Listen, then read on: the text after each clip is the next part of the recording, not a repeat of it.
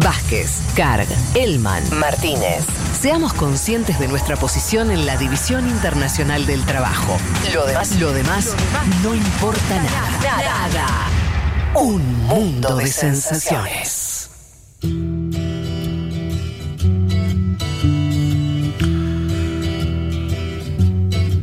Paul Kalkbrenner era el músico de, que nos trajo Pablo treinta, músico electrónico, lo vuelvo a decir porque había varios mensajes preguntando por su nombre. Eh, y después nos, nos dicen, si siguen marcando que hay que cortar cada columna de entrevista por el tiempo, significa que este programa tiene que ir por las cuatro horas. No, no. señor, no. Bueno, Andy no sé si es eh, señor o señora, eh, lo mismo da. No, eh, no nos obliguen a reclamar nuevamente, amenaza Andy. Y la respuesta... estamos, en, estamos en otra campaña, Andy. Por ahora, supuesto. Ahora la onda es Spotify. Escuchanos en Spotify, Andy. Eh, bien. Este, y algunos dicen que tendrás que traducir. Eh, Juancito dice ten, tiene que traducir a Trump copiándole la tonada y el ritmo. Bueno. Está o sea, buena esa, ese esa, desafío. Esa puede andar. Me gusta. Bueno, vamos a meternos rápidamente, justamente porque no tenemos tiempo. El día de hoy, el día de hoy, que se nos fue un poco con la entrevista, eh, a, a la columna de Leti, que está buenísima porque. ¿Estás ahí, Leti, no? Sí, estoy acá. Bien, perfecto. ¿Por qué? Porque va a hablar de la Convención Demócrata de mil novecientos sesenta y ocho, que fue clave por muchos, muchos aspectos. Algunos dicen que empezó a cerrar la década del sesenta también en términos políticos. Eh, y, y, en fin, y, y además en un año donde hubo de todo. Martin Luther King, qué sé yo, nada. Adelante. Totalmente. Bueno, un poco lo decíamos antes, es la convención, se trata de la Convención Demócrata de mil novecientos sesenta y ocho que se llevó adelante en Chicago, que, como les adelantaba, es la más violenta y la que aún hoy genera algunos fantasmas dentro del propio partido, sobre todo por lo que pasó después. Pero mm. para dar un poco de, de contexto, como eh, les decía antes, gobernaba en ese momento Lyndon Johnson, que recordemos que es el presidente que era el vicepresidente de John F. Kennedy. Kennedy, que cuando la asesinan claro. asume justamente como presidente y que después incluso va a ir a elecciones y va a ganar como eh, va a ser el, manda- el mandatario siguiente, digamos, sí. a partir de mil novecientos sesenta y cuatro, por lo cual podía presentarse en el sesenta y ocho a una reelección. Ahora vamos a ver por qué finalmente decide no presentarse. Ah, él podía, eh, eso no lo sé, él podía presentarse porque él fue vice...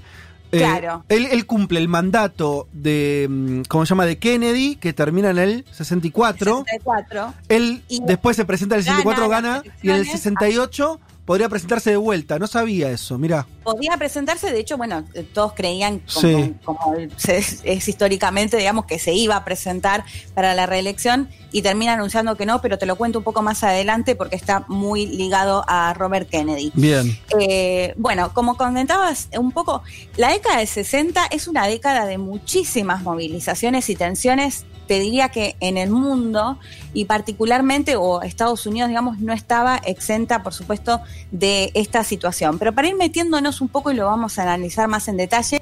Ya escuchamos a Valeria Carbone, que ella es doctora en Historia, trabaja en la Cátedra de Historia de Estados Unidos de la Facultad de Filosofía y Letras de la U B A y además escribió un libro que me parece súper interesante, sobre todo para este contexto que además está viviendo ahora en Estados Unidos, que se llama Historia del Movimiento Negro Estadounidense en la Era Post-Derechos Civiles. Si les parece, la escuchamos porque ella nos daba un poco de contexto acerca de este año Eh, tan caótico, mil novecientos sesenta y ocho en Estados Unidos. El año mil novecientos sesenta y ocho fue verdaderamente un año muy intenso a nivel de protestas sociales en todo el mundo. Estados Unidos no estuvo exento de eso. Había visto un incremento de los mayores disturbios y revueltas protagonizadas en su mayoría por la población negra de los guetos urbanos del norte y oeste del país, en lo que se consideró la radicalización del movimiento negro por los derechos civiles. Es el año del impactante asesinato del referente del movimiento por los derechos civiles, el doctor Martin Luther King junior, y pocos meses más tarde del de Robert Kennedy. Ese año vio también la sanción de la tan reclamada Ley de Justicia en la Vivienda, que fue uno de los eh, de las demandas, de las grandes demandas del movimiento por los derechos civiles después de la sanción de la Ley de Derechos Civiles y de la Ley de Derecho al Voto, y la consecución de la multitudinaria campaña de los pobres, que había sido una de las últimas grandes campañas lideradas por Martin Luther King y que proponía hacer una campaña interracial y de los pobres en el contexto de una gran crisis económica que azotaba a los Estados Unidos. Bueno, ahí, ¿me escuchan? Sí, perfecto. Ah, los escuchaba, me he cortado. Bueno, eh, ahí la escuchábamos a Valeria Carbone haciendo un repaso de lo que fue este mil novecientos sesenta y ocho, que además de las tensiones por eh, la demanda justamente de derechos civiles, contra el racismo y demás, también hay que decir que Estados Unidos atravesaba una crisis económica muy fuerte. Bueno, como contaba eh, Valeria, por un lado hay que hablar...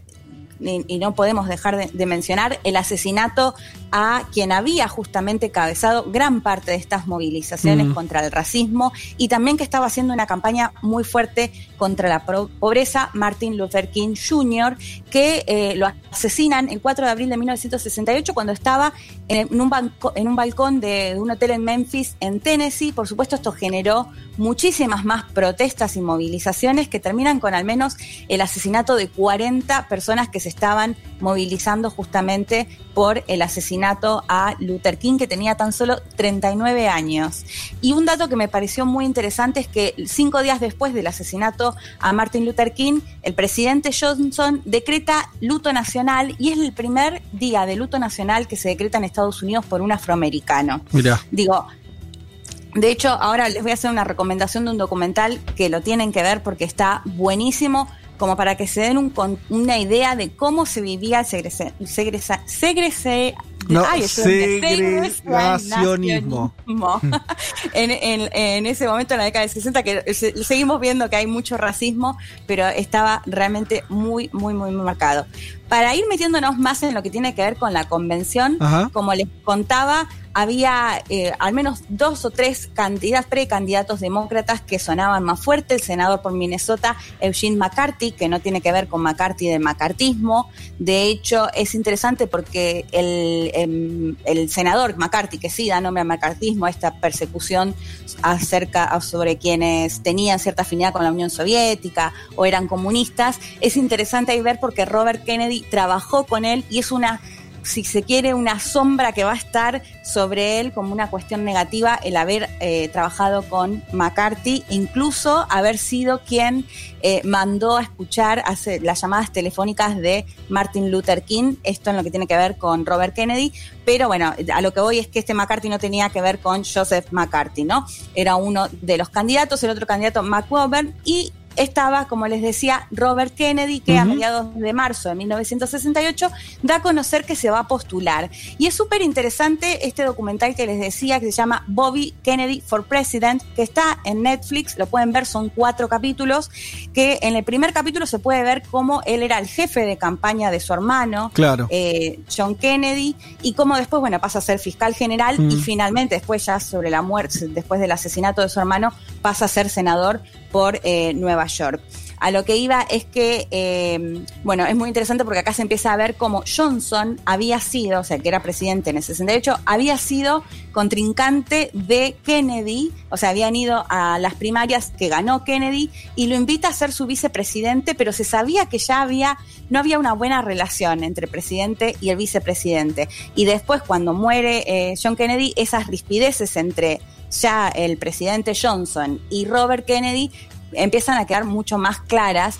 Como que se traslada, lo que se dice que se traslada la enemistad de, eh, de, de Kennedy, de John Kennedy con, con Johnson al hermano. Así es. De hecho, ya antes de, de asumir como vicepresidente Johnson, eh, uno de los que se mostraba como contrarios a que sea vicepresidente era Robert Kennedy, que, como les decía, había sido jefe de campaña de John Kennedy. Sí. Bueno, esto queda mucho más demostrado o mucho más claro cuando Robert Kennedy asume como senador eh, por Nueva York, porque empieza a criticar fuertemente al gobierno, sobre ajá. todo con lo que tenía que ver con la guerra de Vietnam, ¿no? Claro. Recordemos que durante todos esos años, y las administraciones se disputaban un poco entre... ¿Qué hacemos? ¿Terminamos con la guerra? Eh, ¿Decimos que no vamos a poder ganar esta guerra y la finalizamos? ¿O nos jugamos a mandar más soldados, a poner más dinero y apuntar a, a ganar, a tener una victoria, ¿no? En ese dilema, si se quiere, Bobby Kennedy apostaba por finalizar la guerra de Vietnam, era muy duro con la postura del gobierno de Johnson sobre la guerra de Vietnam, y además había hecho una gran campaña, de hecho en este documental que les digo, se los recontra recomiendo porque tiene muchísimas imágenes de archivo, muchísimas entrevistas y da un contexto muy, muy bueno al margen de la historia particular de Robert Kennedy, y bueno, acá se lo puede ver cómo iba a hacer campaña, cómo veía la pobreza, esto de la crisis económica que contábamos que había en Estados Unidos y que era muy crítico con el gobierno que era de su propio partido. En ese contexto es que Robert Kennedy eh, lanza su precandidatura a las elecciones de mil novecientos sesenta y ocho y a las dos semanas Johnson anuncia que se baja, que no va a ser, que no va a ir a la reelección, que lo comentabas antes, sí. Fede, que tenía la posibilidad de hacerlo, se da de baja dos semanas después de que Robert Kennedy eh, se lanzara como precandidato presidencial, y lo que hace eh, el presidente Johnson es apostar por su vicepresidente, que era Hubert Humphrey, y eh, apuesta por él, o sea, es el nuevo candidato o precandidato para la convención de mil novecientos sesenta y ocho. Bueno, ¿qué pasa con Robert Kennedy? Y me parece que es clave para entender parte de lo que pasa finalmente en la convención. Sí. Empieza las primarias, gana en Indiana, gana en Nebraska, pierde en Oregón, pero el cuatro de junio de mil novecientos sesenta y ocho gana la más importante, que era la de California, más importante hasta claro, el momento. Por la cantidad de, de, de votos que eso implica después para elegir al, la cantidad de representantes. Así es, ahí sí. Con muchísimo apoyo eh, afroamericano y mucho más apoyo todavía del voto latino. Y bueno, en ese contexto en el que gana esta primaria en California, que era como la que más expectativas generaba hasta el momento, da un discurso en el Hotel Ambassador de Los Ángeles, y esto se puede ver eh, todo en el documental. Mm. Termina de dar el discurso, agradece, va a la cocina a recorrer, a saludar a los cocineros y a las cocineras, y aparece un eh, jordano, no. bueno, ya vivía en Estados Unidos, Sirhan, de veinticuatro años, mm. que empieza a disparar, le dispara, eh, bueno, Robert Kennedy cae en el momento, logran llevarlo al hospital, de hecho lo, lo, se somete a una cirugía y todo, pero al final el seis de junio termina muriendo en una familia que hay que decir una tragedia tremenda, porque bueno, ya habían asesinado sí, claro. a su hermano en el sesenta y tres. De se hecho, estaba cocinando el... algo, Leti, ¿no? En la cocina esa.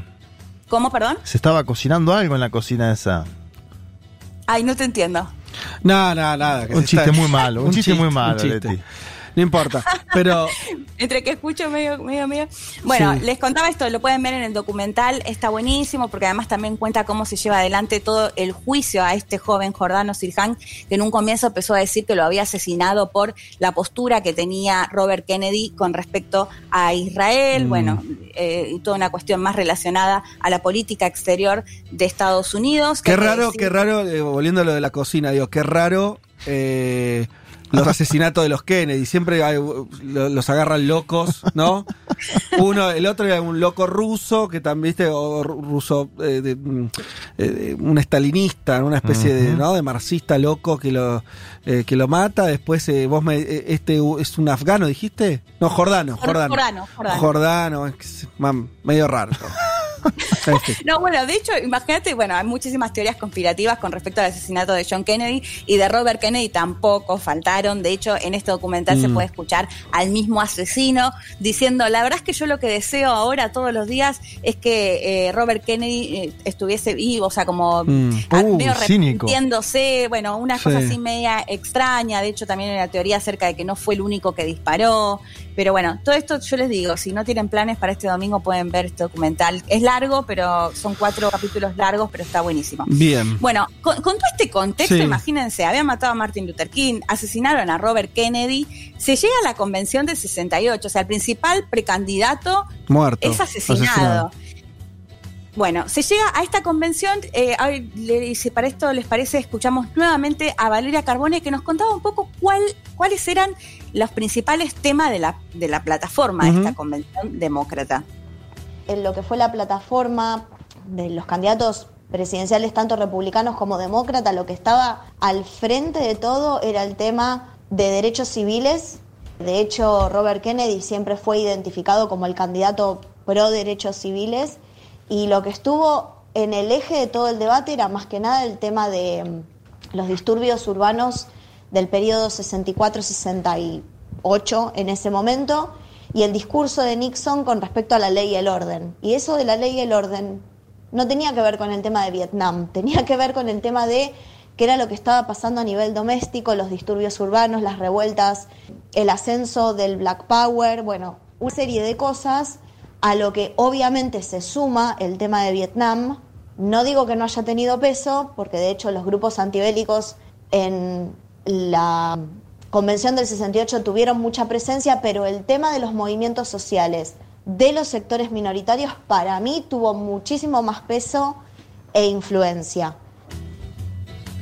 Bueno, ahí Valeria Carbone lo que me contaba un poco, porque eh, de acuerdo a lo que yo había leído y había visto, el tema de la guerra de Vietnam era algo central. Sí. Lo que ella me contaba es que si bien era importante, no era quizás lo más más relevante, sino que había toda una lucha, una década muy particular con el respecto a los derechos civiles.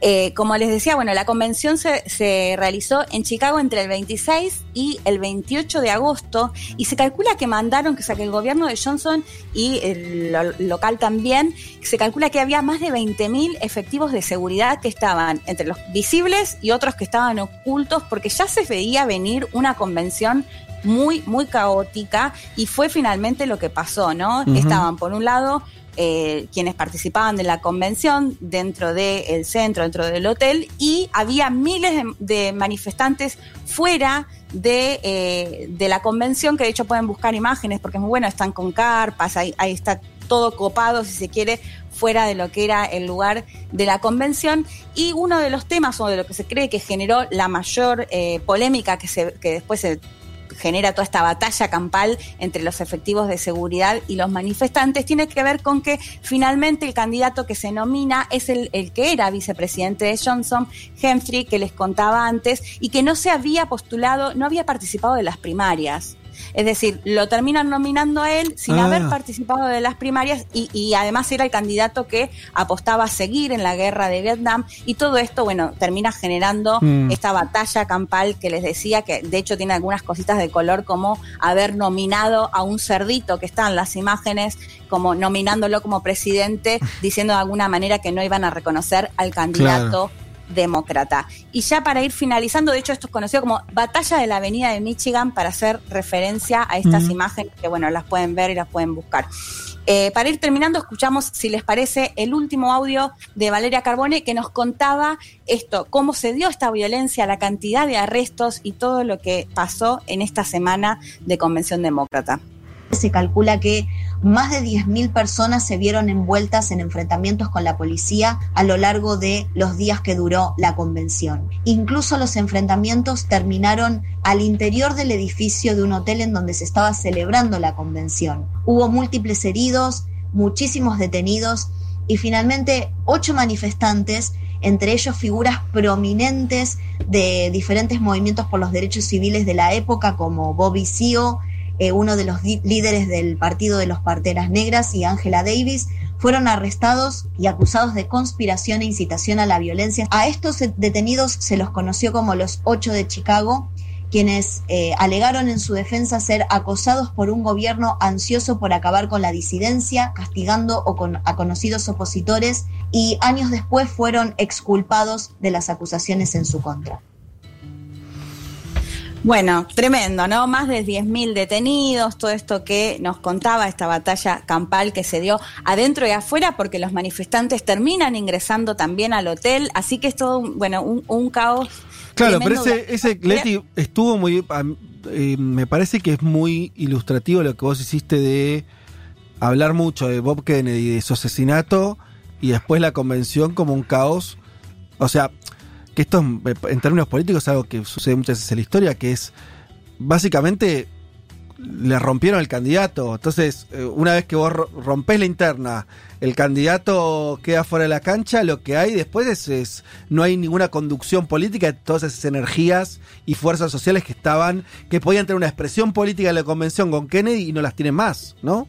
No, y además los candidatos que por ahí podían tener una línea similar a la de Kennedy, mm. sobre todo en lo que tenía que ver con la guerra de Vietnam, sí. que eran los otros senadores, quedan fuera de la nominación pese a que habían sido los que habían participado en la primaria, y es nominado el vicepresidente de Johnson, claro, que tenía una línea muy distinta, esto especialmente en lo que tenía que ver con la guerra de Vietnam, y bueno, y las críticas que se les hacía al gobierno, porque por supuesto él era el vicepresidente de Estados Unidos. Así que a, a modo de eh, sí. reflexión, si se quiere, porque además hay que decir que lo que pasó dañó, imagínate, muchísimo la imagen del Partido Demócrata, toda esta convención, sí, claro, que quedó completamente dividida entre los seguidores y las seguidoras de los demócratas, y lo que termina pasando es que la elección la termina ganando un republicano, que es nada más y nada menos que Richard Nixon. Así que eh, bueno, es, esto muchos creen que fue la convención la que terminó justamente de mm. eh, darle la victoria, claro, a los republicanos, y esto lo creo que lo comentaba Juan Elman en la columna anterior, que, eh, o una de las columnas anteriores, en base a esto de la importancia quizás de llegar unidos o no mm. a una convención, como lo vimos quizás en el dos mil dieciséis cuando pasó lo de Bernie Sanders, que se le cuestionó un poco que no haya apoyado a Hillary Clinton desde el comienzo y que por eso se perdió en parte la elección con Trump. Bueno, esto mismo fue lo que pasó en gran parte en la convención, y por eso sigue siendo de alguna manera un fantasma esta idea de llegar unidos o, o no, y en este caso era el, el más claro de todos, de la división, de la gran división que había entre los seguidores demócratas.